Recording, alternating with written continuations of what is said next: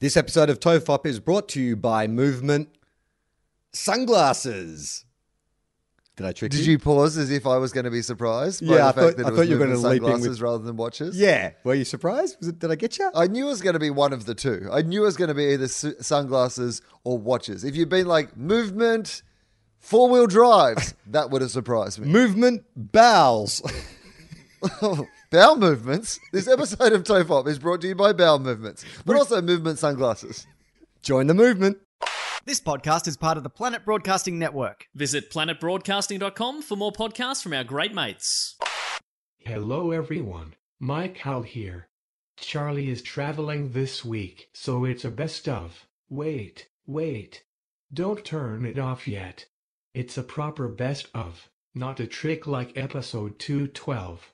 It is a series of clips that I recall laughing at when I first heard them, or, in some cases, was a part of them. I especially enjoy the bit where Charlie makes a bold prediction about the prominence of fax machines in the show, a full two years before the idea of using one actually came about. I guess I should stop talking now and get to the funny stuff. I can see how Will has a tough time keeping these introductions short.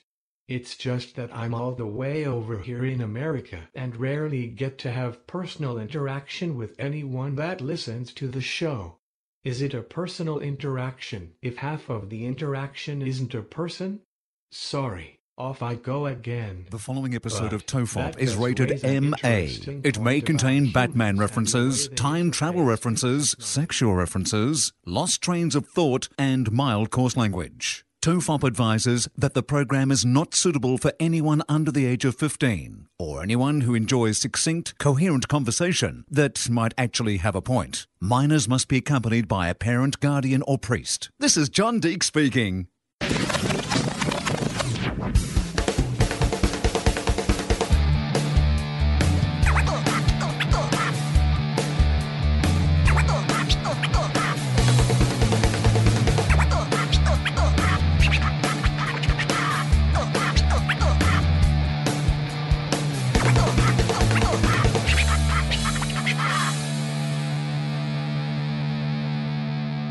This is Tofop. I'm Charlie Clausen. Oh, I'm Wil Anderson. Hello. It's cold out here today, isn't it, Charlie? Yeah. We're in the pod cave, and I, uh, this is the first time you're rugged up. Well, you have actually. You've got a The very. Australian. I was waiting look how on. long it would take for you to comment on my look. I'm neither you nor Amy have commented. I'm like, oh, something's wrong. I You've thought got- this would have provoked more discussion. You're the you're wearing the clothing version of the mullet. Like your shorts down the bottom and then party up the top. You Yeah. like you are really from the waist down. You're wearing a pair of like athletic shorts and like uh, sneakers with. Do you have socks on? Are they like anklet Yes, socks? yeah, anklet but yeah, but so pretty much I look from like a football coach. you look exactly. You've got a cap on and Yeah. a big jumper and shorts. You And look a exactly puffy like a. vest. So- no, no, no, no. I haven't got a big jump, jump uh, jacket on. I've got a puffy vest over a hoodie, which is a very specific kind of athlete look. All you need is a big set of headphones, a giant set of headphones with some communication device, and Yeah. you could definitely be on the sidelines of any sporting team. Yes. Yeah, that is definitely the look you've gone for today. But it's, So, uh, yeah, the, I like to start my day, Will, by walking the dog. okay, yep. And so, Yo-yo tricks, me what- too. And then I do around the world. Get out my Fanta yo-yo. yeah, and then I that then I got at school. and then I pull out my KerPlunk set and see if the neighbours want to play some KerPlunk. Did you ever do yo-yo? Were you ever a yo-yo uh, oh yeah, on person? a very, very um, uh, uh, low level. I could probably do one trick. I could probably Low-yo. walk the dog. Is that the one where it hangs down low yeah, and then you and yeah, then yeah, walk the dog. walk the dog? I could never do rock the rock the baby, Rock the cradle. cradle. Yeah.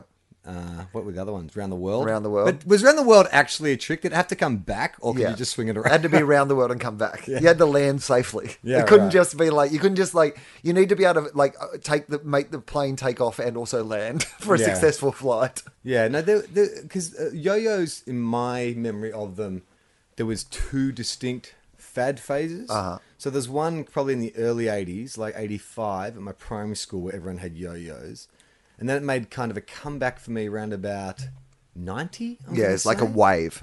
Yeah, There's always it must be time again is though, I think I think what happened was 7-Eleven did a promotion where if you bought you know, a particular Slurpee, you got a Coca Cola yo-yo, Yo-yo. with it. They probably just found a factory where they still had them. yeah, totally. Coca Cola have gone down to Mexico. Look at all these Back to the Future factory full of yo-yos. fucking Why don't we yo-yos. rebadge them. all these yo-yos have got a go-go. But uh, that became a thing, and it became sort of a, a, a, fetishized thing at my school because you could accessorize the yo-yo. There were certain certain brands, and like they did this whole thing of like this one spins faster, this one's better for stunts, this Yeah. one's better for fucking. Oh, you you know what I'm Yeah, I talking remember about? that. Bits load up. And there was ones that were like thicker. Yes. And they were better for different tricks. And there was like thinner ones Yeah. that were like faster Which, or whatever. By the way, like it's a spinning thing on a string. If Yeah. you can't do all the tricks with the same standard thing, then what's the point? Like oh, come on, Charlie. That's just an amateur thing to say. Someone who doesn't understand the complex just- world of yo-yo. You just told me that an AFL player who wore a glove in a game, Yeah. like, oh, that's against the rules. But you're saying changing the dimensions of a yo-yo, that's fine. well, firstly, I just told you that on another podcast that people may not have just listened to. So, I know, but that's not that's not important. secondly, um, the yo- but they they were official yo-yos. These weren't customized yo-yos. It wasn't like Well, hang on, in an official know they were yo-yo. official yo-yos? But this wasn't like in an official yo-yo competition. Like somebody was bringing in like this yo-yo that wasn't approved to yo-yo But are standards. you saying there's like? So you're saying there's no standards and practices for yo-yos? Like I'm just no- saying. Well, there wasn't at the time. It wasn't like they were all competing together. it yo-yo the Also, brand name, people or were- is that like a is that a is that like a common noun or is that a proper noun? Oh, as in, like, is like, is it like yo-yo a- a brand? Yeah, is it like uh, Oh, fuck, blue got tack or whatever, Yeah. where it's like the brand name, but it's actually. Yeah, a chili bun. I would have thought the yo-yo is actually the device. Don't you think? I think the yo-yo is actually the thing It because was I've probably never the heard it called and then it was probably copyrighted. I'd say. Do we have to go on like the Slinky. I guess is the Slinky the name of the thing or just the brand? Because were there other spring devices that went downstairs that weren't Slinkies? Because I would call them all Slinkies, but that Slinky may have just been one brand. Is Frisbee just the brand? Well, you know, or is that the name of the device? Well- We're asking all the big questions today on Yo Yo Fop. I would say it would be the similar thing, you know, with UGG boots. How there's Yeah. UGG boots, Yeah. and then there's UGG. the, and there's the UGG boot company, and then there's like there's all these variations on the word UGG, Yeah. that are all different companies cashing in on the what is essentially a sheepskin boot. yeah, I saw ones that were uh, UGH boots, and that's really ugh, boots. Which I think is brave. Um, yeah, did you ever have yo-yo demonstrators come to your school to do like, Like you know one of those, hey kids, don't do drugs and watch this. Yeah. yo yo. Um, I can't remember. Did you? Yeah, I remember several times we had like yo-yo professionals. You know who used to be? Well, a- you were in the yo-yo zone. We were. That's true. It was a big yo-yo area where I grew up. So famous, A famous lot as a. yo-yo players came. I mean, there. a lot of yo-yo yo-yo practitioners. They Yeah. like to call themselves. Actually, Yeah. not players. Charlie, that's more for amateurs. But you know, professional yo-yo players um, uh, came out of our district. Yeah, we Yeah. were famous for it. No, um, Russell Howcroft, you know, from Gruen. Mm. Russell Howcroft. Uh, he uh, was a yo-yo, Yo-yo champion. champion. So Russell Howcroft is a fucking drummer slash yo-yo champion. Right. Why has there not been Rhythm. I reckon that's the rhythm. Same Oh, rhythm yeah. is probably good to be a drummer and also a yo-yo expert. rhythm? Because it's about the rhythm, you yo-yo. It's about it's about a flick of the wrist. I mean, definitely, but so's drumming. You drummed a bit. You need a little. You need good wrists. Yeah, but, but I, you also need I rhythm. drummed with my stumpy little hands. Right. like- I There's no finesse. I saw you drum. You were like one of those wind-up monkeys that has drums. That's how you were. Ding, ding, ding, ding, ding, ding. Cymbals and shit. No, I mean, most of the yo-yo, I believe, the skill of the yo-yo is about the timing because Yeah. you need to know when to be able to spin it to and then like flick it back and you Yeah. know all those sort of things. So, yeah, I guess so. but he can still do yo-yo tricks. We we got him to do some yo-yo tricks. So uh, what can he rock out? oh, he can Are do there any all tell, the classics? t- Tell me some uh, ones. So there's Walk the Dog, Round the World, Rock the Cradle. Yeah. What else is there? Uh, eat the pony. Eat the pony. Yeah, spank the monkey. Choke the chicken. Choke the chicken. Well, I'm, I, is that what Russell was telling you he was doing? Because they're not tricks. well, I'm just going to go to my office and choke the chicken. the dirty Sanchez. Uh, what? Hang on, are you sure this is a yo-yo trick?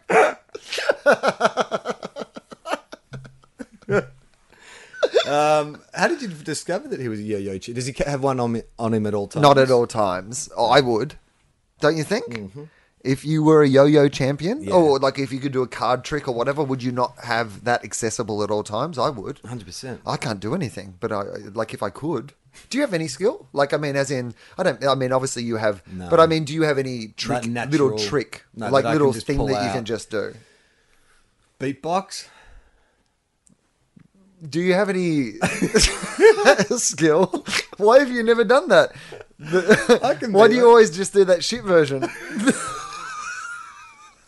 when you can, you've been holding back this whole time. Yeah, no, I can beatbox. All right. Oh, do you want me to do it? Well, I mean, you need to prove. wait, wait. So, Wait. no, start in a minute. Boom,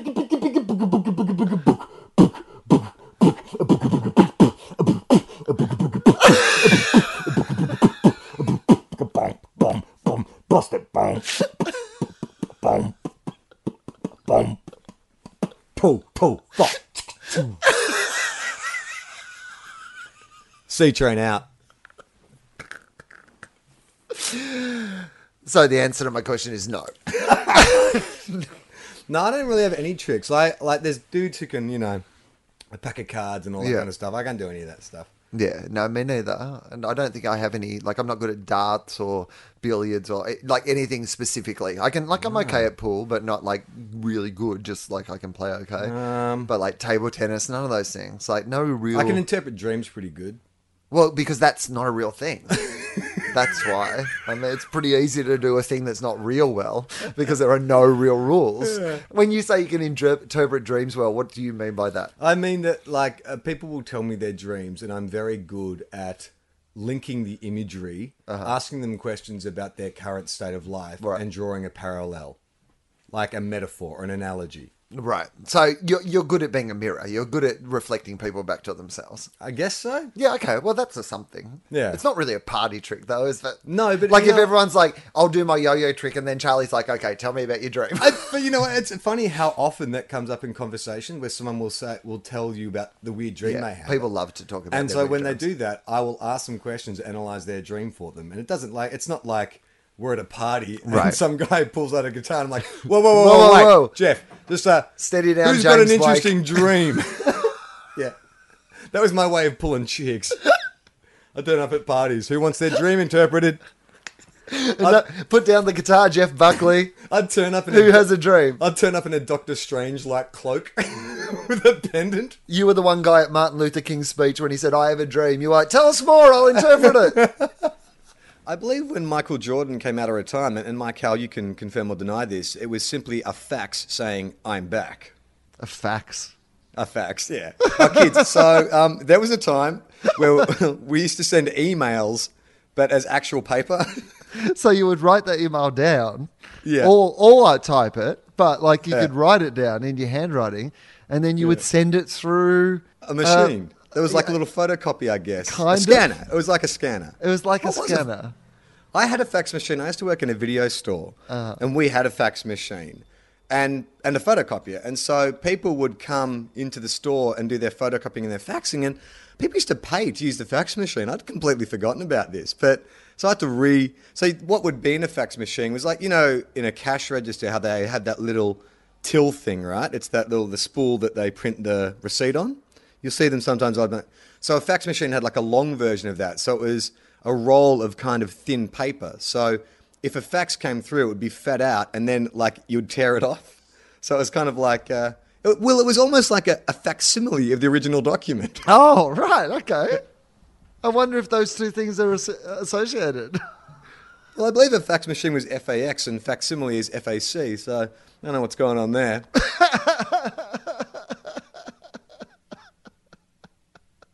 that was the one. That was the one thing that uh, people often bring up about Back to the Future too. When they're in the future, it's like everything, you know, hoverboards and stuff, and they still have a fax machine. Some places still have fax machines. Bullshit.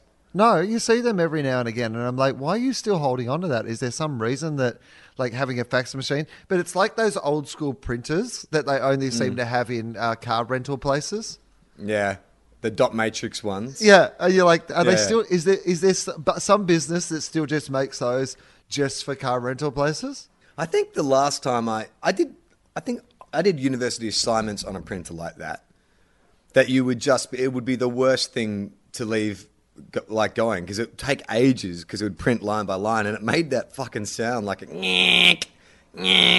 So when you're at uni doing like an all nighter and you had to fucking print your assignment off, but at the same time you had to get to sleep, it was that battle of oh god, do I print this now and just lie in bed for the next fucking four hours listening to this thing? Nyek, nyek.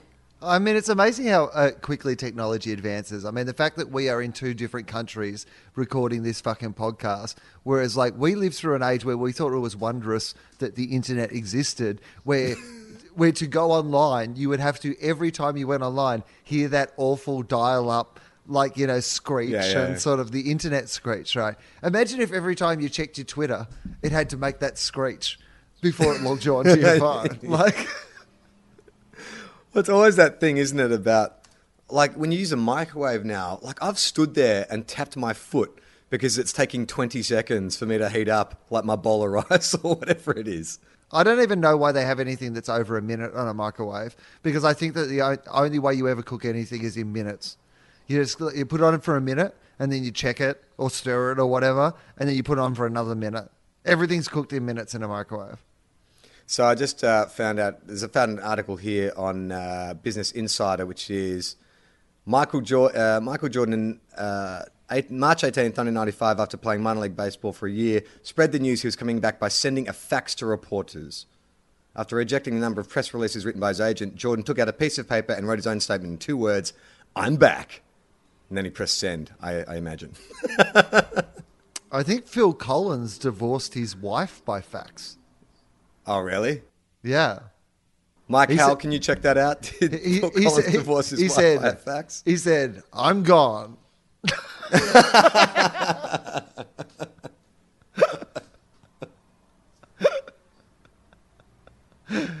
Uh, uh, yeah, I believe so. I believe he sent his like wife uh, divorce papers by fax. She found out by fax. I uh, went into a bit of a, a, fell down a Phil Collins rabbit hole on YouTube the other day because I just we've talked about this I'm sure on this podcast. Like I just love that in the '80s, pop stars could be like middle-aged, paunchy kind of men. Like nowadays, like the equivalent is like Justin Timberlake. Like you got to be sexy. But Uh, back then, Pitbull, Pitbull, well, yeah, I guess, but he's still sort of like you know. Pitbull. I mean, he's is Pitbull is today's Robert Palmer. But he's still, I would say he's in better shape than Robert Palmer. Like Robert Palmer and Phil Collins genuinely just looked like, you know, uh, dudes like you'd see on uh, Glengarry, Glen, uh, an amateur production of Glengarry Glen Ross. Glengarry Glen Robb. They couldn't get the rights to the original. the off-brand version by David Mo- by David Mamet. It says here, uh, Mike Hell's found an entry. Uh, Collins faced a number of reports claiming he ended his marriage to his second wife, Jill Tavelman, in a fax with a fax machine, but he insists it's not the case. Quote, I was in Frankfurt and I sent her a fax because the phone kept going down. I was arranging time to see the kids and referenced the fact that the marriage was over, but it was translated as me finishing our relationship by fax. Okay, well that I could that seems like I could I could imagine that would be misinterpreted. I mean, that sounds. uh, Have we had a problem with some fax facts?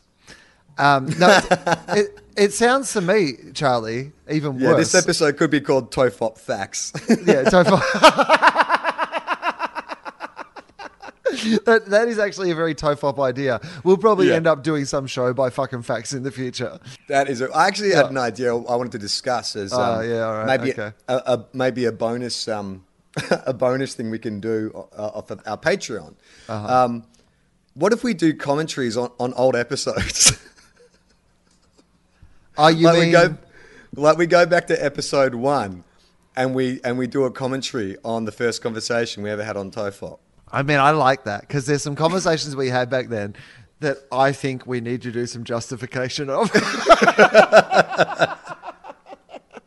But my thought is, do we do it Yeah. at the same time, like we talk over it live and we just let it run, Uh-huh. and so you know drift back and forth to the podcast, or do we stop and start? no, I think we have to stop and start. I think it would just be Okay. horrible to listen to if we did it like that. Oh, yeah. But we could do it in like chunks. We could just go, well, how many conversations do we want to have in between? So, say it's an hour long podcast, we could do it in like, you know, five minute chunks or whatever. And like, yeah, break it up. idea. Something like that. Yeah, yeah, yeah, yeah. And I wonder if maybe like we can get people to vote on the Facebook if there's any particular episode they'd like us to go back. I think preferably Yeah, that's a good out of idea. The, Old out of the ones. fir- out of the 100. first thirty, so Oh, we don't actually. 30. Well, just just because I think it's like the older the better, and you know, just pick a couple from that because that will be less likely to remember what we talked about. Well, how how about as a general like rule going forward? Because we've got a really clear point, which is how about before the end and after the end? So like, so Yeah, we only right. do so anything from the original run of Tofop before the final episode. Yeah, yeah, that's a good idea. Yeah, Commentary on commentary. yeah. Uh, and then in five years, we can do a commentary on our commentary on the commentary. Yeah, well, it might be a really cool thing for Patreon, but it also might just be a cool thing for us to record a few of because there are weeks where, you know, for whatever reason, the two of us can't get together. And they Mm. might be things that we could put up in weeks where we're away that, like, are still Yeah. kind of fun for people to enjoy that, you know, are a little bit more than a clip show. Yeah, awesome. Yeah, okay. Well, uh, we'll, we'll work out how to do that. Yeah, yeah. Might I be- mean, Might be just a case of uh, uh, recording it, like listening to it off a computer, and then uh, Mike Howell can cut in the original, the high quality uh, original file in between what we're listening to. Do you know what I mean? yeah, exactly. Yeah, you know, that's Yeah. what we should do. Yeah, yeah. Mike Howell, does that sound okay? Mike Howell's gone. it's quit. That's Yeah. it. No, he's just said yes. Brilliant. He, he, he sent a message uh, just before he goes, he was listening to an old one today and this happened. Uh, Charlie, there are cactus, cacti that don't even need water. Will, are you thinking of a garden gnome? So, so quality conversations like that. What the fuck were we talking about? The weird part about that is I don't know what I my response was. I you- think if I just brush past that, then there's something definitely wrong. I think the podcast should be called uh, "What the fuck were we talking about?" Because that will be the most. Yeah, that's a good idea. Those episodes should be called "What the fuck were we talking about?" Yeah. and we both ran past it, so we thought that that didn't even bear examination. Oh, well, you know, that's the other thing we could do if we wanted to make this a little bit more interesting. But we could do it the other ways too. This is just a meeting that we're having on air.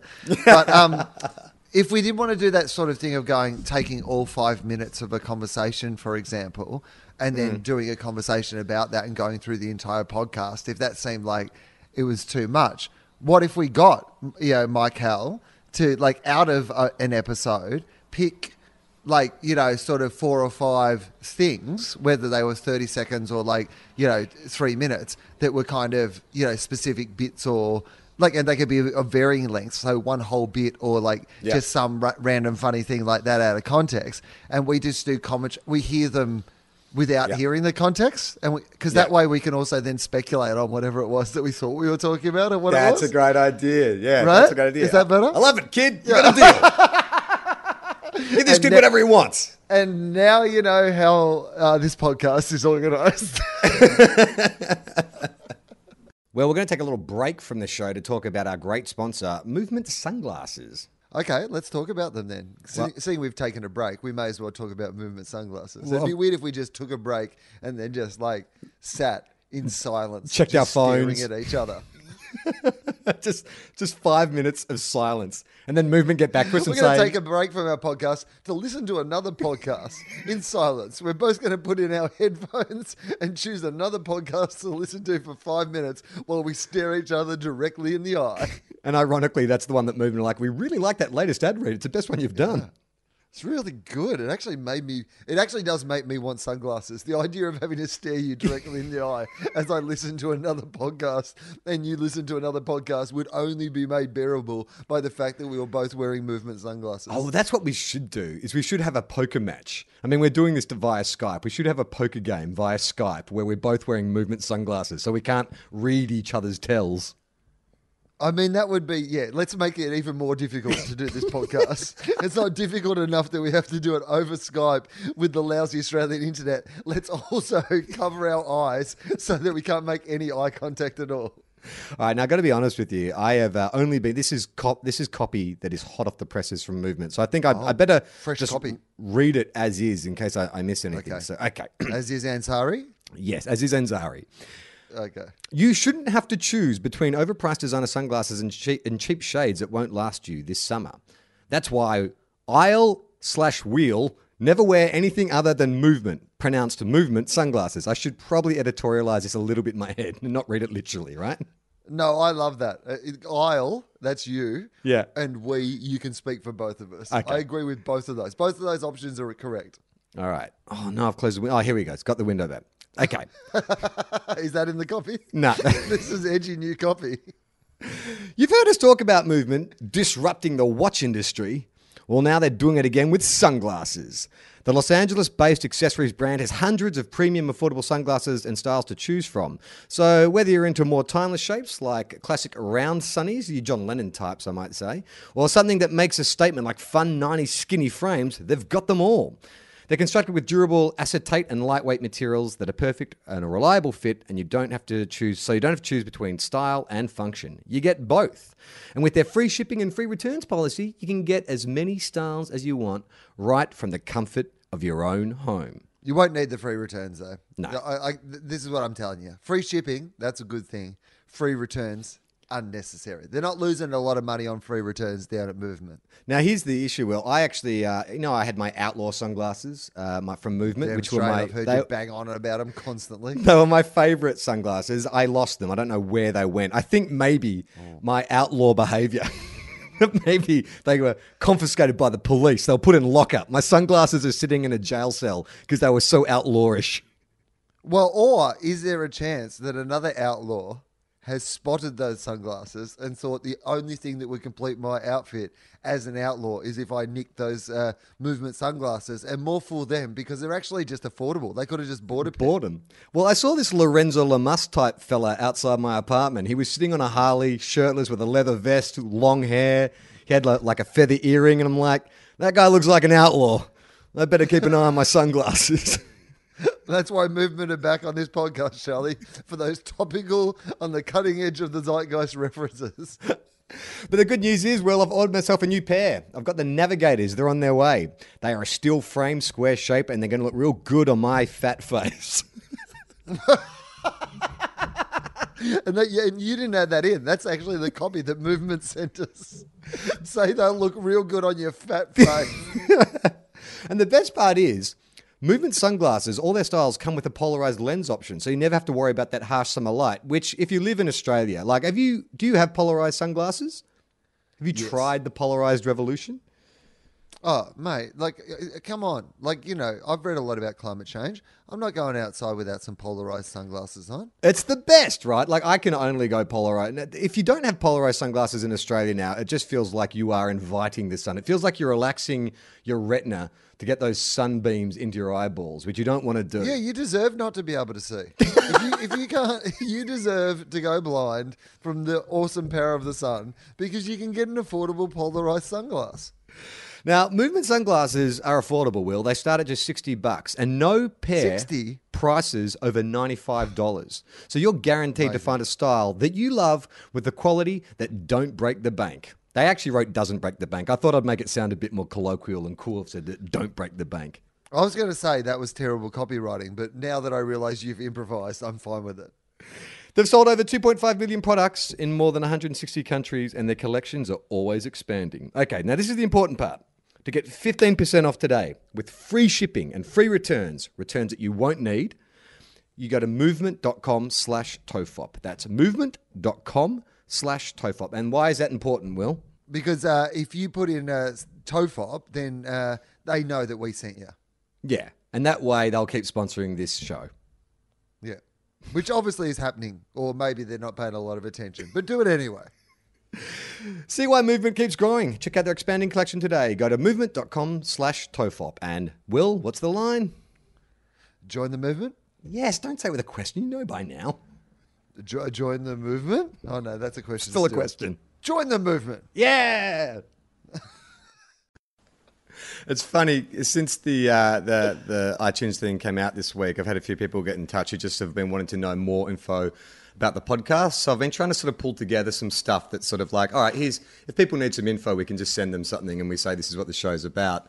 And that specific thing I stumbled across, which is like, what is the show about? What is the show about? Um, uh, unscripted, off the cuff uh, conversation between two people who can't stick to one topic. I already hate that show. That thing you just described to me sounds unlistenable. That sounds like a terrible show. Why would people think that's enough for a show? Surely you have to have a premise and an idea. If we were starting the show now, uh, here's a question. Okay. So imagine we're in today's environment, right? And so we're starting a podcast, and it's not enough that like we're just going to do a podcast where the two of us talk about things. Um, The podcast has to be about something. Let's have a meeting. So we're, we're new to Okay. podcasting. It's it's the year 2016, and the, and the two of us have finally decided, hey, we should do a podcast together. What do you think that podcast would be about? Uh, pop culture related. That's the easiest in. So it'll be like it's either uh, about like a TV show or films or comic books or comic book movies or the genre as a whole. I think that's a natural go to for us. It's something we kind of know about. And also every week you got something to talk about. Or it's a, a, a sport podcast, which we already have. So Oh yeah, I've asked you a hypothetical question about something we actually did 12 months ago. yeah, exactly. We had a meeting about let's do another podcast. What should it be about? I know, sport. it's a good point. You, you probably did. You probably were prepared for that answer. I will say in retrospect. But I guess if we had to like narrow our podcast, Yeah. what it is down to something that could then be repackaged as a like podcast. Maybe we could do one where it was like because you know you're the human internet. Like Yeah. it's kind of the human internet versus the internet. So each week I mm. could bring in like a topic. And Yeah. it's like, you know, you tell me what you remember of it while I read off Wikipedia and like kind of update, you know, what actually happened. So it's kind of you trying to remember the internet. That's Isn't that basically kind what of this what- podcast is. Yeah. Charlie tries to remember the internet. It's you know what it's like. It's like when um, Kasparov and all those other chess players take on Deep Blue. yeah. It's it's it's Charliepedia versus Wikipedia. Well, it's funny you should say like um, you know you hate this podcast already just from the description of it because uh while I was pulling all this stuff together this week, I uh, was on the iTunes page and I was looking at the ratings board and I'm like, oh, cool. So you know we've got a lot of like five star ratings and stuff. People But are very I supportive, which is noticed nice. We ha- we have 16 one star reviews, and I was like, oh, I've never bothered to look at those. So no, I no, thought that- that's a beautiful world you've lived in, and I like to live in that world as well, where I've never looked at No, those and I, I thought, I thought, I thought it, I might be, might be, uh, it might be interesting to, to go through some of Oh, these, um, these, these comments and find out Oh. what people think about our show. I don't think So, this will um, be fun. This is like mean tweets. I don't well, like it. w- well, if, it, if there's a safe word, there's a safe word. Okay. It's it- uh, What's the safe word? Uh, the safe word. It should be um, Richard Grieco. That's two safe words. All right. sure. Okay, so uh, this was an early review. So this Uh-huh. person reviewed in 2011. So I think that's fair enough. I probably would have complaints about the show. Golden Monkey 24. Totally boring. That's what he calls it. Richard it. Grieco. Richard Grieco. Richard Grieco. Now, Golden Monkey, he sounds like a numbers man because he Uh-huh. he's written, "How could 273 five star reviews be so wrong?" So he actually counted up how many five stars we got. He was so angry, he went back to the opposite of the opposite end of the spectrum. Was like, okay, so there's 273 people who like it. After the demise of Get This, I've been looking, so you can tell it's 2011. this yeah, guy's okay. still really holding on. yeah, sure. I've been looking for something to take a place on my iPod, but this isn't it. No. I've listened to a few shows at random, having seen the great reviews, and I was really bored. Unless you're about 15 years old and have just graduated from the wee poo bum school of humour and like to have a nervous giggle uh, at more advanced rude words, then steer clear. If you like to have your humour with even a passing flirtation with intelligence, don't download this. Even that many people can be wrong. And then I imagine he pushed back from his desk and he wiped his hands off, stuck his big fatty palm into a big bag of Doritos. Got out his signed copy of the Brown album and re listened to it. no, fair enough. I mean, if you were looking for something uh, like Get This is probably the greatest ever Australian radio show Yeah. that was made at a radio station with the budget where you could, you know, produce And look, I- would say in our defense that we weren't going to. We I don't think we ever said, "Hey, this is the new get this," or even pretended that it was meant to be the new get this. And if you were coming here looking for like polished sketches and like an encyclopedic knowledge of comedy like Tony Martin has, then yeah, I guess this would not be the podcast for you. Well, but good on that person. I will say this: good on that person who clearly. I don't think was a fan of either of us when it came to the podcast. They just went, I'm just going to check it out. I like the idea that that person is a person who at least checks things out based on, you know, some other people's recommendations. And look, I would have preferred if they found it wasn't for them, they might have gone, you know what? This is a free podcast and maybe I could just move on and keep my opinion to myself. But they shared it with iTunes. What I like about that, Wil, is you're like when Pope John Paul II was shot by a would be assassin, and then he went to visit him in the hospital the next day and said, I forgive you. I forgive you, Yeah. my son. You're misguided. Right. Um, well, I, I don't forgive ne- him, but I understand him. Th- This next one uh, Uh, uh, Richard he- Grieco. Richard Grieco. is from Almighty Zarlak, and this Oh, was uh, January 22nd, 2014. Remind Heading- me what. Oh, ro- remind me who the first one was called again. Who, along with Almighty Zalnark. What was uh, the name Golden of the Monkey, first? Golden, Monkey 24. We've lost Golden Monkey and Almighty Zelnark. well, these were like, I mean, Golden Monkey was in 2011, Uh-huh. which was, I think, if, if memory serves, one of our mic stands was a camera tripod that we Right. had gaffer taped a microphone to. And So the- yeah, and the other one- if it didn't sound like Get This. And the other one wasn't plugged in most of the time. So suous. Uh, so Almighty Zolark in 2014, the heading is regrettable. now watch how he starts. Uh. Okay. Wil Anderson is one of the funniest men in Australia. Oh. full oh. stop. Where is this going then? Oh wait, I, I don't hear no Richard Grieco all of a sudden from you. Wil you're liking this? He's nibbling your earlobe. Well, no, because I know it's going to end badly. I know this is like the M Night Shyamalan. Like he's he's got me in. He's got me interested. All right, here we go. Wil Wil Anderson is one of the funniest men in Australia. yeah. On stage, that is. Okay. In this podcast, he's just being normal. He proves that he is regrettably very, very ordinary, very dull and uninformed. And then a real uh, Donald Trump sign off. Such a pity! Exclamation mark. The equivalent of sad. I'm all right with that one. I'm fine with that. That's fine. what else? Well, uh, what that kind of says to me is that he says you're one of the funniest men in Australia on stage, but on this podcast you're not, which Right. points to one person as being the problem. No. me. No, but also, like, I mean, the truth of it is that my stage show is a condensed hour, 70 minutes of the funniest thoughts I've had for 365 days, where this is hours of nonsense weekly. also, my stage show costs like 60 bucks, and this is fucking free on the internet. So, you know.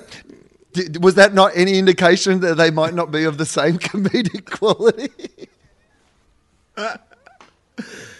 Uh, this one kind of um, uh, uh, is just written meh, M A H, in the Right. heading. Richard by the frumper. Cheap, yes. Yes. Lazy, Free, I free. agree with that. Uh, yep, free. More, more often than not boring. Well, yeah, that's up for debate. okay, well. And that's the professional star, Wil Anderson. His Oh. co-host Charlie is actually quite witty and entertaining. What? Maybe not entertaining enough to sit through Wil's endless dick sucking and weed jokes. endless dick sucking and weed jokes. I mean, weed jokes, maybe. Yeah, I mean, I, I would give you the weed jokes, but the, I, I, I would when I characterize your sense of humor, I don't think of endless dick sucking. I mean, I think that we just had, there was a couple of early episodes that went particularly blue. There was a period of time, well, you know what the thing is? Because we weren't trying to be, get this, but the podcast that we both liked a lot was a podcast called Smodcast, Kevin Smith and Scott Mosier. Yeah. And it traditionally ended up being these like pop culture riffs that were just like would end up in like well you know everyone knows what Kevin Smith's humor is and we both bonded over that. So it made a lot of sense like uh, much like bands and stuff like that that when you start doing something that you don't know any of the rules of that you were influenced by the things that you liked. So i mean I don't think the podcast these days is, although, you know, last week we talked about vomiting and food poisoning for the first 20 minutes, but it's, I don't think it, it's an endless parade of dick sucking gags at this stage. No. And Now, a lot, le- and a lot less weed gags since you've been on home and away. So, I mean, maybe, maybe to be honest, that guy might come back and enjoy it if he tuned into some later episodes.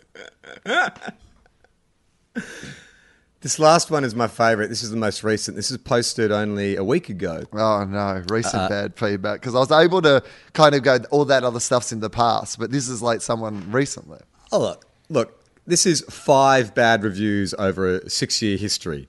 Five one star reviews. There's a couple of middling ones, around about three stars, but I've always considered myself a bit of a three star entertainer. I'm happy with that. Sure. Uh, this was posted on Still December don't quite understand why on iTunes you would give a fucking show a three star review, a free show. Give it five, give it one. Understand both of those. They're extreme reactions, but a three. Anyway, go on, Charlie. Leftist elitist rubbish. Oh. is their heading. Yeah, okay, By probably. Saw by Soar Dragon, S O A R, Soar Dragon. As I mean, we have really dragon. lost a Game of Thrones meets Dungeons and Dragons cast of characters. We have Soar Dragon, Almighty Zalak, the Golden Monkey, the Frumper.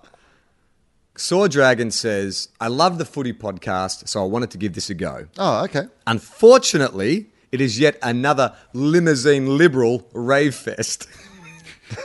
so, dis- so disappointed. When will privileged ce- celebrities realize they are not the wisest people on earth who we plebs must bow down to before and worship? From a guy who calls himself Soar Dragon.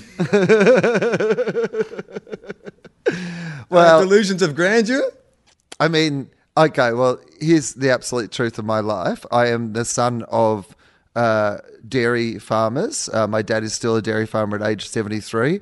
Uh, my brother is a dairy farmer on the same farm. My grandfather built the road that my father grew up on. Uh, I can sit, I grew up working class. The only opportunity I got to go to a good school was through uh, a scholarship. And yeah, I have had some success in my life and I have some opinions, but I think that if you listen to the opinions that I have about things, I offer them mostly through the prism of here's what I think, and I'm interested in what other people think and how the world works. And I certainly don't ever expect that my ideas, what might be right for me or the way that I look at the world, is necessarily how other people would look at the world. So that's my fucking response to your one star shitty letter. Glad you enjoyed the footy podcast. And I would say, like, if you are sick of these limousine liberals and the and the liberal mainstream media, then this is the podcast for you. We were post truth before post truth was a thing. If you want fucking like poorly researched information delivered by two ranting idiots, then this is the show for you. We should be right up your alley. That's why I always feel bad when people get busted for drugs, pretty much anywhere. But when people get busted for drugs at dance music festivals, you know, when they Yep. confiscate, and I'm just like, oh. You have to endure that whole. I mean, like, fucking. if, you, if your drugs get confiscated the big day out, you can still go and have a good time. But Might as well go home if your drugs get confiscated at a dance music festival. Now- You're like, I shredded for three months for this. hey, uh, do you have something? Is that what you were about to say? Oh no, I was just Oh. going to say it's uh, um, it's a banner day uh, for Tofop because Oh, uh, why? Well, yesterday you told me you loved me. Oh, yeah, yeah, yeah. Okay, go with this if you like. That's fine. I'm happy for that. Oh well, no, I was I, I was really pleased. I got a text message from Wil saying I love you, and uh, sorry the fuckers are ruining your day. I was like, oh, that's nice. Um, my day's not that bad. So I said, um, thanks, man. I love you too. Well, also the other thing was that I because we were going to record this yesterday, and then uh, some fuckers had started ruining someone else's day, and I had stepped in to uh, undo the fuckery? Yeah, undo some of the fuckery.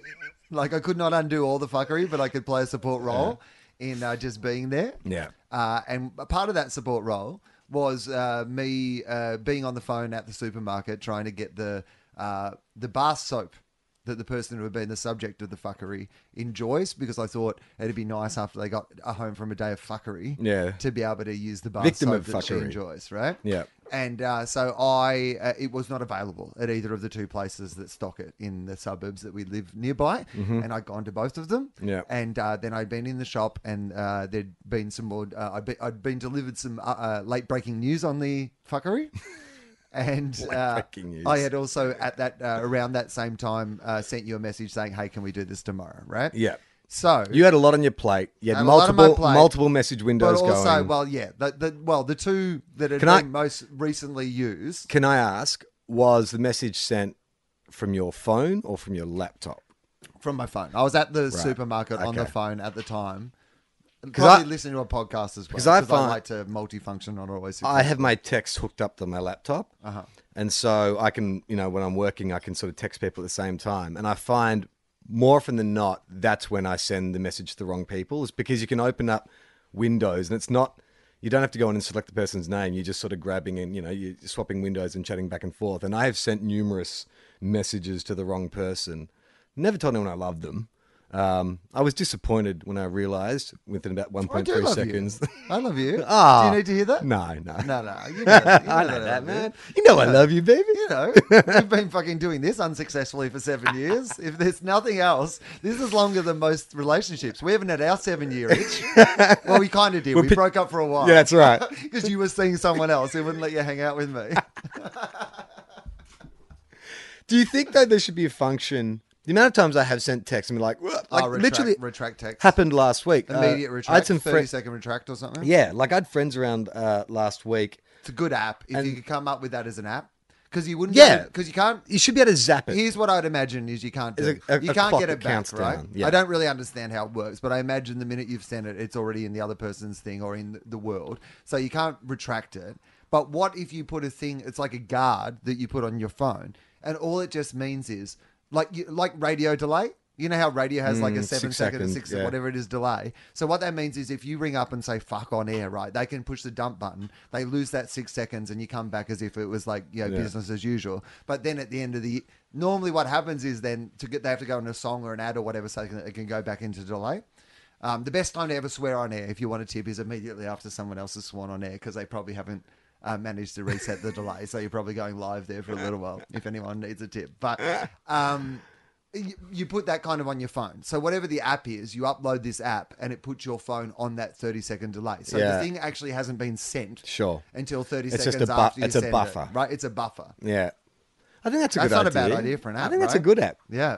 Yeah, I mean, or you could do- if you wanted to make it kind of Because you give more- it some name like Second Thoughts or like, Yeah, that's uh, right. You know, yeah. um, take it back. Yeah. I think we've had. I've got deja vu. We've not talked about this before? How long have you had this idea That's a good name made for an app. Deja vu. Yeah. So Uh, I I think you could do that, or you could maybe turn it into more of a mobile game, Right. Where, so there's still the 30 second buffer.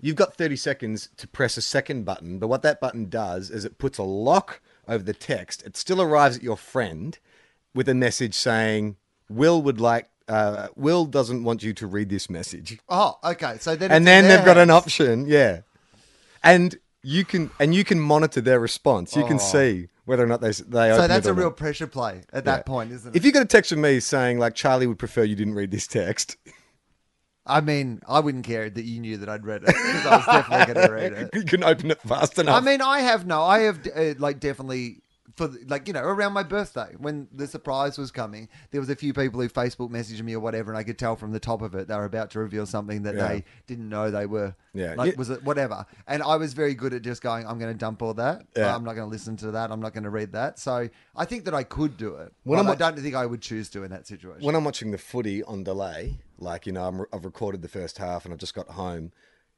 if I'll leave the phone, my phone turned over, and when it's the because I'll be half an hour behind. When I know the game's ended, my phone starts blowing up, and so I will put my hand over the front of my phone and read who it's from, and from that I can determine whether or not like I should open it or Yeah. not. Like Good or- it's is not it- that I is it know good or bad news. Yeah. some people come uh, quicker for good Like- news. Some c- come quicker Exactly. for bad. Like if it's my mate Nick, who I Yeah. go to the football all the time, that could be anything. That Right. could be what a great Either win, way. what a bad Yeah. loss. Either way, he'll contact. If it's you. from someone I've never like I never hear from, Right. Who's playing, who barracks for that team, Yeah. then I know that I Obviously, don't need to don't- read don't that. read yeah. that. But you also then know, right? Yeah, Because it's true. not like Pavlov's footy game at that point. Anyway, this is a conversation for our other podcast.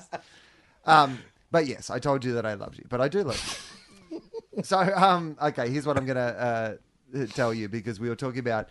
Um, it's been a big week. Uh, there's been a bunch of funerals, and uh, I guess in one of those days where, um, you know, sometimes the, you the way you deal with grief is to I don't know, like talk around it in a kind of comic or comical way.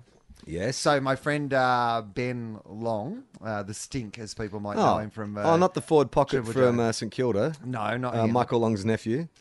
But um, he, he sent me this message. We were talking about, uh, you know, obviously the tragic news, and then because he, 'cause he's a huge music fan, we used to go to a whole bunch of, um, you know, music uh, festivals and stuff together, and that's definitely his, you know, world of music. And then he says this to me: I had a funny thought about your future funeral before. Great. Not not saying you'll die anytime soon, but I think it would be a fun idea for it. Ha ha ha ha ha. So I say, well, it could happen any time from now. Good to be prepared. I'm happy for you to be in charge. No one else has put up their hand, right? So so then he says, you need to pre-record the voiceover for when it starts. Same as your shows. You knew him, you loved him, you couldn't resuscitate him. Brilliant. Fuck it, it was him. Okay, so right now, because I said to him I would record that so that he could actually use it. So instead of me doing it separately, I'm just going to do it here on the Okay. podcast. All right. You knew him, you loved him, you couldn't resuscitate him. Fuck it, I was him. There you go. All right, so that's good. You've got that uh, for my funeral. God, just deathly silence in Yeah. the church. And then he said it would really set the tone. So I said, uh, that's good. I'll record it this afternoon, saving it under funeral in my computer so you can find it. But now it's on the podcast. Uh, that's, it's, it's here, so you have it. Uh, then he says, I was thinking of a confetti cannon off the coffin as Back in Black plays after. I'm like, yeah, I like cool. that. I like that. That was your well. entrance music for a while, wasn't it? Yeah, it's Yeah. still my it's my entrance music, and it will be forever as I do stand up Yeah. comedy. Uh, because uh, a, a great hero of mine called Dave Grant, who was a great um, uh, legend of Australian comedy, but also someone who was so kind to me on the way up. Uh, when he died, just as a kind of tribute, so I could always remember him. He used to walk on stage to Back in Black, and I started doing it, and now that's why I do it all the time. Uh, so I say, get Fosdyke to do a banner for me, right? That'd Brilliant. be cool, right? So if we could get Foz For the pallbearers to run through with the coffin? well, no. it's funny though that you say that. I'm thinking well- more of a backdrop. Yeah, okay, sure. Well, I reckon. Oh, Oh, hey, hey, settle down. Hey, hey. All right.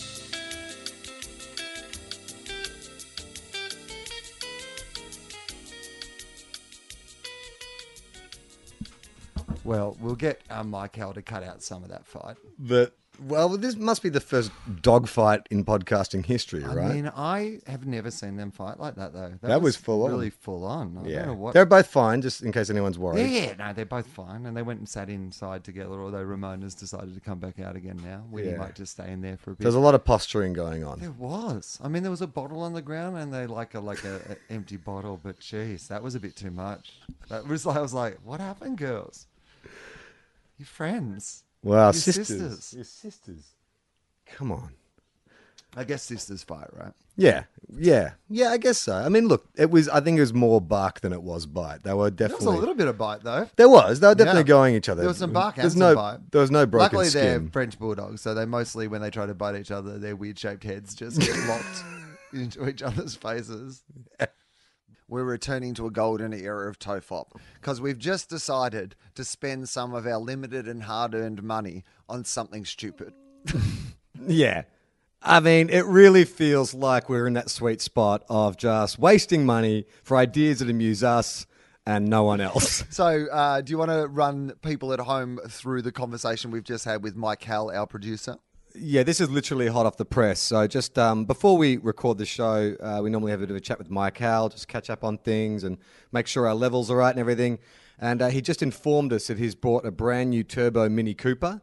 Uh, in the colours of Tofop, so red, black, chrome, and white, sort of that St Kilda esque sort of colour, which is also uh, the colours of his favourite team, the Cleveland Trailblazers. Cleveland the Portland Trailblazers, Trailblazers. Right? No, Portland Trailblazers. Sorry, fuck, I should know that. He's in Portland. Well, the, Oregon. The, the Uh, Cleveland but- Trailblazers, they actually trailed an earlier blaze, but unfortunately it was a terrible trail and they all died.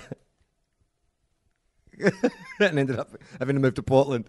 Uh, but he said that um, uh, he's looked into the idea of getting personalized number plates because there is exactly five characters you can put on the number plate in that state.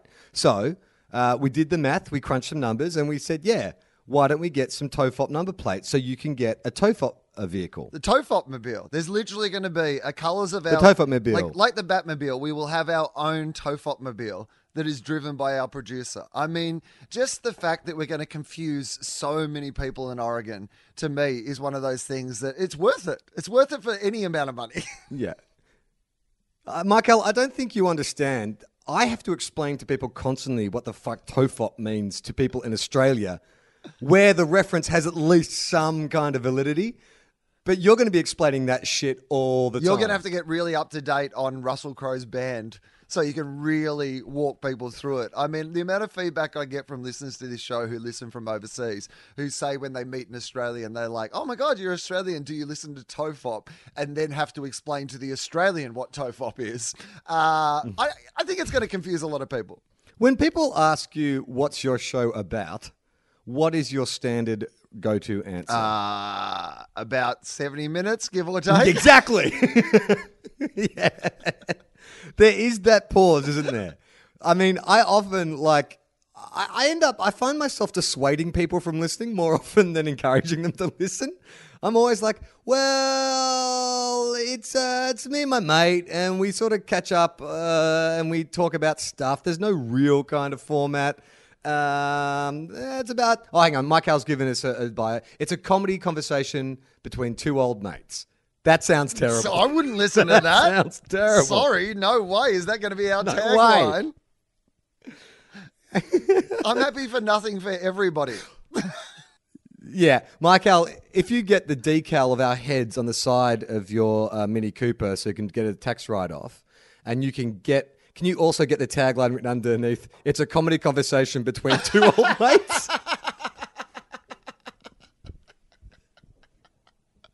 Just in calligraphy, under our faces, on the side of your car. And like, it's a comedy conversation between two yeah, old put a little asterisk next to it, and then underneath have the explanation of what it actually is. That'd be really brilliant.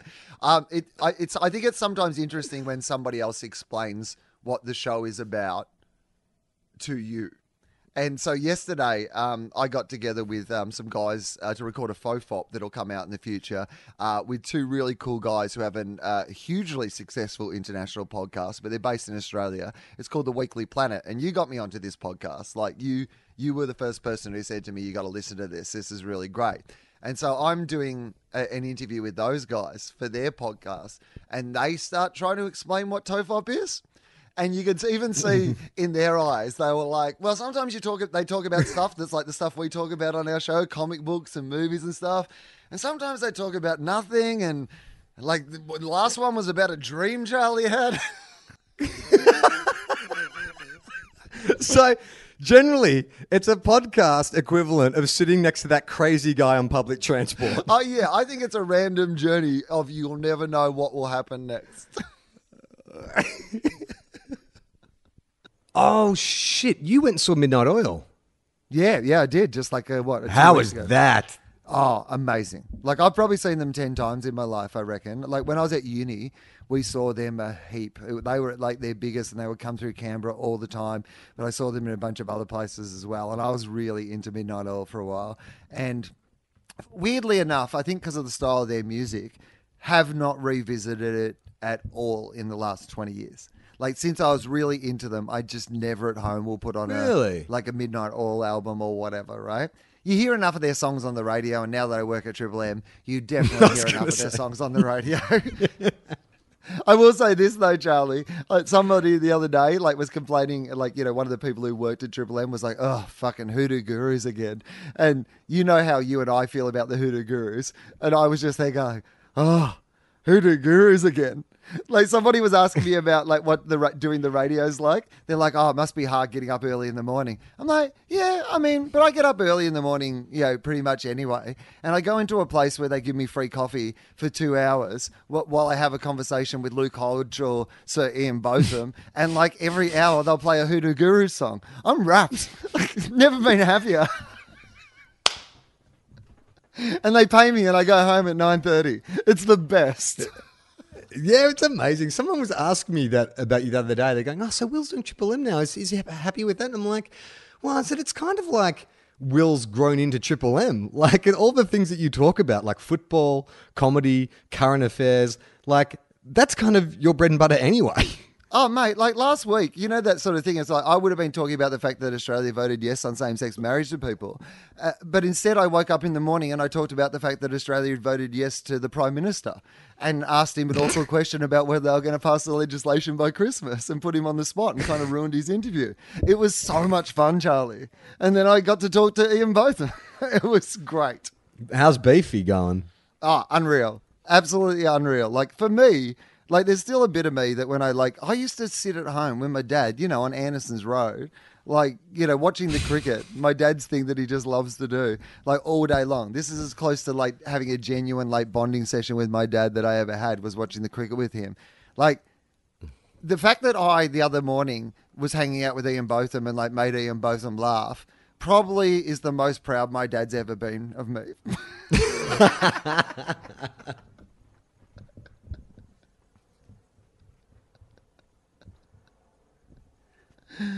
It yeah, takes a I- while. It takes a while for your parents to be proud of you. You're 43, like finally. I mean, there's well, there's a lot in the shame. I mean, you have done a lot of jokes about drugs and sex and stuff. Like, I'm glad your parents are finally, you've hit a job that can finally make your parents proud. Well, I think it's like I like to think of it as like there's two buckets, Charlie, and like you know that you're transferring like there's the shame bucket. So there's all the times that I've like made them ashamed of me, and then like you know every time you do something good that they can be proud of, they take something out of the shame bucket and put it into the good bucket. What I'm saying is, earlier this year I got arrested, admittedly for something that I hadn't done wrong, but yeah, I still think you know that's got to go into the shame bucket. And then, uh, Yeah. you know, meeting Sir Ian Botham and making him laugh, that puts some of that shame into the proud bucket. I, actually, I know you're joking, but I actually think that seems like a dynamic new parenting technique. With your children, you have two buckets in the house. one is the pride bucket, and one is the shame bucket. And every time your kid does something that embarrasses you, you bring them home and you write down what it is, and you show them, I'm dropping this in the shame bucket. And then they do something that makes you proud, you put that in the pride bucket. At the end of the year, if you've got more in the pride bucket than you got the shame bucket, you get a Christmas present. You get to stay in the family. they put the yearly rankings on the wall next to where they put your heights at different ages. So you have a measurement of where you rank in the family in pride and shame. It actually, you know what I could do? It's one of those things where. Uh, I, I you've been away, so you might not have seen this, but pretty much every comedian in Australia has just released a children's book. They've all had kids and like looked into the lucrative children's book Oh, market. By the way, we've been contacted uh, by a publisher about writing a children's book, and I'm not even joking. Are you serious? Yes.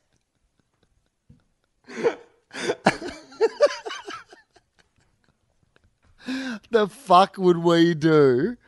Like, neither of us have children. Yeah, I know. Um, I mean, maybe that's our angle, though, right? It's a kid's book by people who don't have kids. That's actually not a do you think angle. I could read? Do you think I could read the email? I mean, she's a listener, so I don't know if this is like a breach of confidence, or whatever. But like, she goes through her rationale for us doing it. I'd love to hear it. Like, well, we can leave out the important details, but I think that's okay. Yeah, yeah, yeah. This on. is Just- this is our just take- feedback. This is us replying in the medium we're most All right. comfortable with. So this will be fine. let's just take a little a little Okay. break because I've just got to find the details. So just give me Beautiful. I'll stand up and stretch.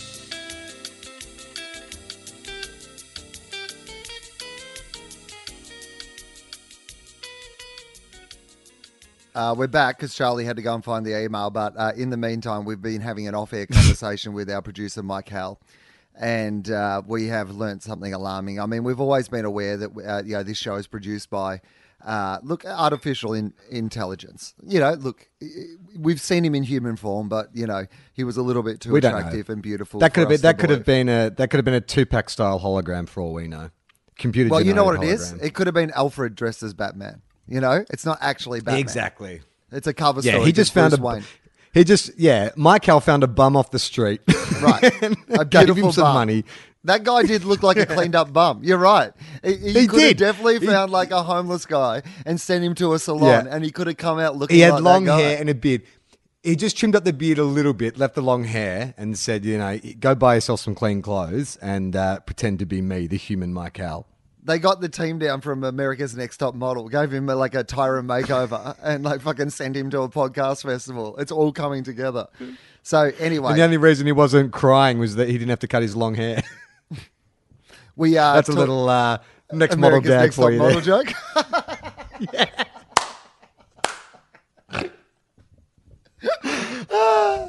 I love it. I love it. There's two people in listening to this right now punching the air because they got that joke. So we were talking to Michael off air, and uh, we were talking about Amazon's Alexa, and uh, Mike Howell demonstrated to us that his uh, whole house is looked is hooked up to Amazon's Alexa, and he spoke to Alexa, and then he apologized to Alexa, and then he said please to He Alexa. did. Yeah, he apologized to her. It actually took us both by surprise. It was, it was chilling. He was like, "Sorry, Alexa." I was like, "Fuck." It's too late, Charlie.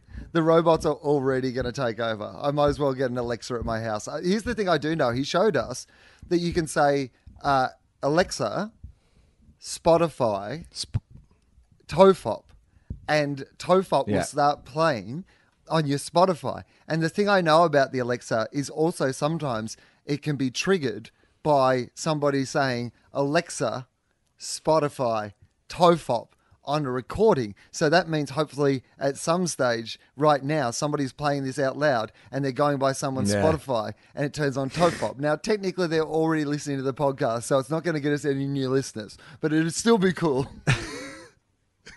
It's very meta. So I uh, found this letter. Now there is some information in it which we can't share. I'll even Yeah. won't even we'll, we'll call her. What's a what's a good uh, uh, pseudonym for a publisher to have? Is there a famous publishing character from fiction or something?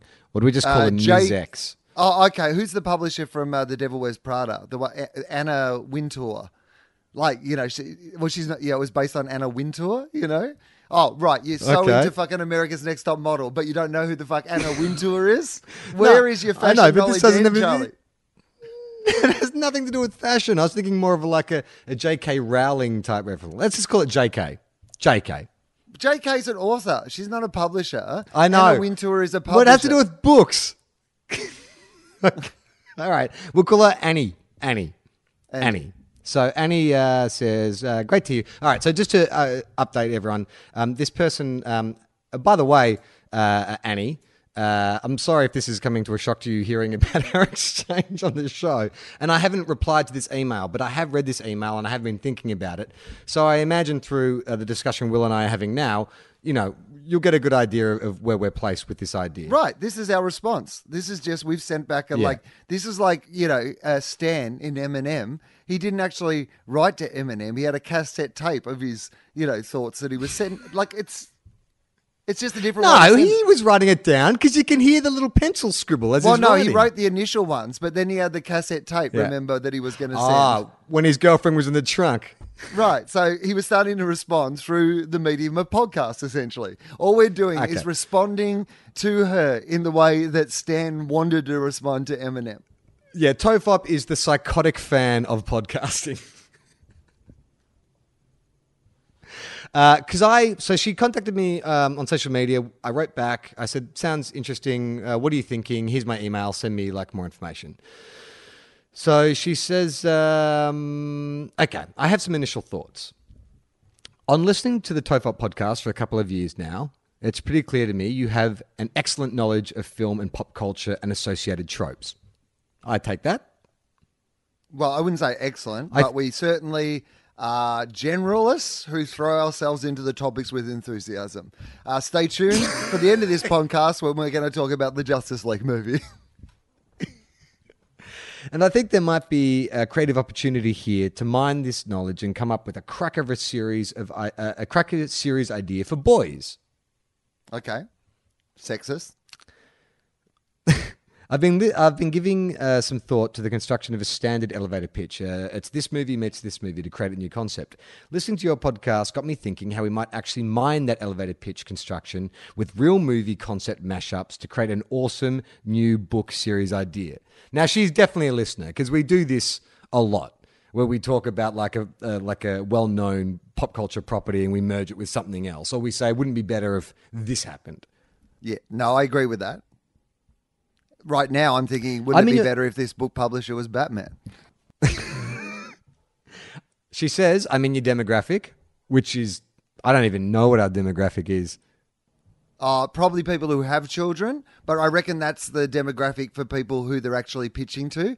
Because the truth of it is, it's not the kids buying the books, right? That's why all these comedians are writing these children's books. It's because you're pitching it at the parents who might like Peter Helliar or might like Dave Hughes or might like Tim Minchin, and they've got to read a fucking book to the kid anyway, because that's what you got to do when you're a parent. So you might as well read something by someone that you like. You don't. The kid's not going. I want Hughes' book.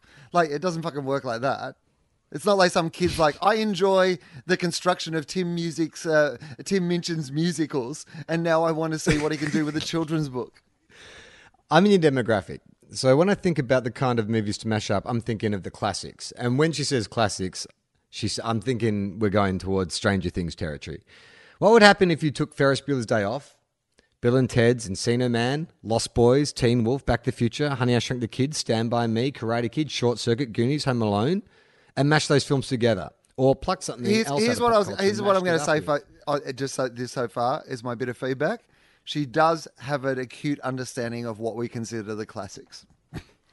yeah.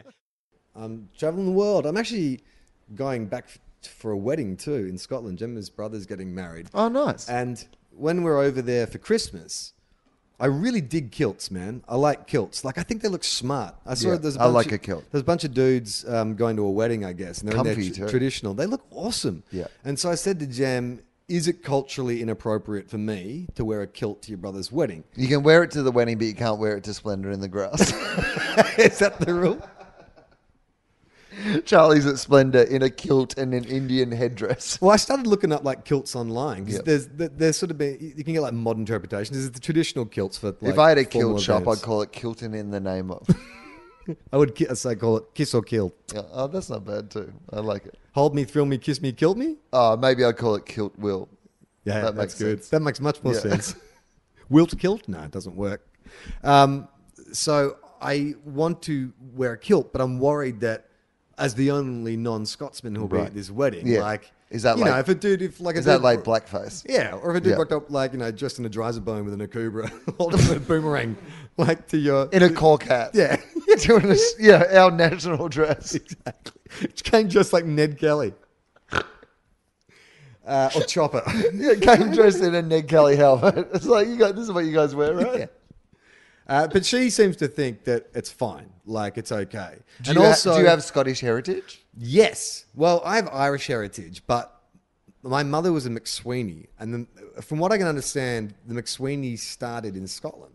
So if you go way, way, way back, because they're all from the same clans originally, I think they were. It was called. They were called the McQueens, and then there was a fight in that kind of clan, and then I think a group split off to Ireland and became the McSweeneys. But there's some conjecture about when and who, and you know, there's it's Game of Thrones type shit, like sisters and marrying brothers and all this kind of stuff. But that's enough. There is I, there is a McSweeney. Uh, there's a McSweeney tartan because it covers both. So I can wear my McSweeney tartan. My mother was a McSweeney. The bloodline is strong. Yeah, and no. I have good thighs for a kilt. I got like big, thick, kind of Irish potato digging thighs. Well, obviously, the An- Anderson is like where we have direct Scottish lineage, and um, yeah, so an Anderson kilt's pretty uh, easy to find. The tartan and what all is those it? sort of things. Mine's kind of like mine's almost St Kilda colour, so I quite like it. There's Uh, some actually, red and mine's a little and- bulldogsy actually as well. yeah, Not it's too awesome. bad. Yeah, it's good. Um, comfy a kilt as Yeah. well. That's the other thing. Like just comfortable, you know, to me. Um, yeah, I like the. You know, I mean, obviously, the, the Andersons, our family, have been Australian. You know, like a, a long way back to when white people have been in Australia. So we don't have that sort of.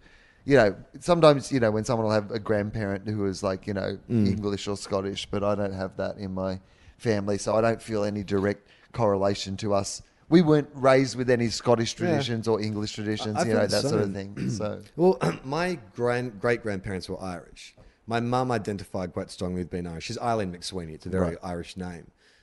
But it's funny. I've, I'm the same as you. I'm like fourth generation, so I don't identify with anything. But I, since mum passed away, I'm like, I, I want to go to Ireland. I want to kind of see where the McSweeneys come Right. from, and just, you know, I think it's, uh, you know, when you lose someone or a family member, that's that's when you start. It's it's weird. You sort of that's when you start to investigate further. Like the irony being, while they're alive, you could ask them anything you want, or you know, but then if they hadn't died, you wouldn't. You know what I mean? It's kind of like a catch twenty two. Well, the other thing for me is I grew up, you know, obviously on the road that my your granddad. So you, you're going to go lived see your But ancestors? then, like my other grandparents lived like on the cross, like literally they all live within blocks of where I grew up. So I'm like, so where's our family from? Here, this pretty much this. You can see them. Look, there's granddad. There's grandma. Well, I was going to say, like, for my 40th, my friends, including you, a whole bunch of you got together and a very generous gift bought me a ticket to go to Ireland. Right. To visit my roots. If I could return the favour, it just costs like, like a bus Right, ticket. yeah. Like, you just go from one side of the road to You the other. get you can just get me the V rail down to Traralgon, and then mum and dad will come pick me up. I'm going to visit my roots. uh, we've got a YouTube channel. Um, I sort of promoted that in, in our movement ad, but um, Yeah. yeah, we're putting some content up there.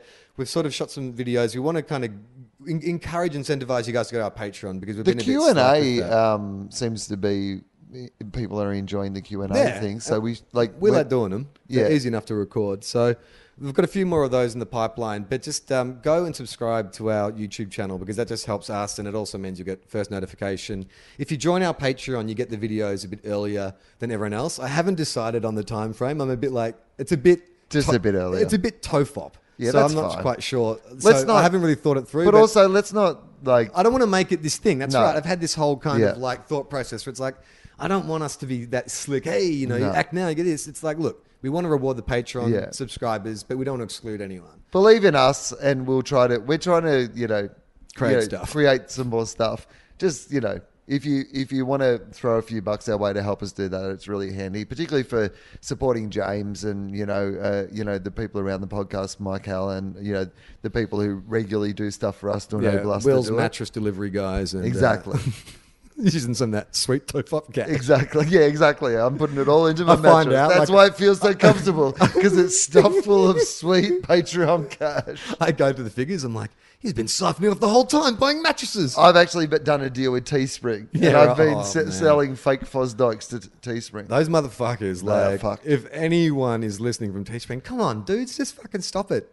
It's I mean, gross. it's just gross. Stop doing it. Stop stealing uh, people's stuff and uh, making a profit out of it. And Don't be shit. Like it's not hard not to be shit. shit. Yeah. Like you've got a fucking business model that works. Just don't steal shit. go to our website if you want to find James's stuff and also uh, his Redbubble page. You know, but don't go to Teespring uh, for his stuff because it's being stolen. Uh, you can find us on Facebook and Twitter, and that is it. I'm Charlie Clausen. Um, Wil Anderson.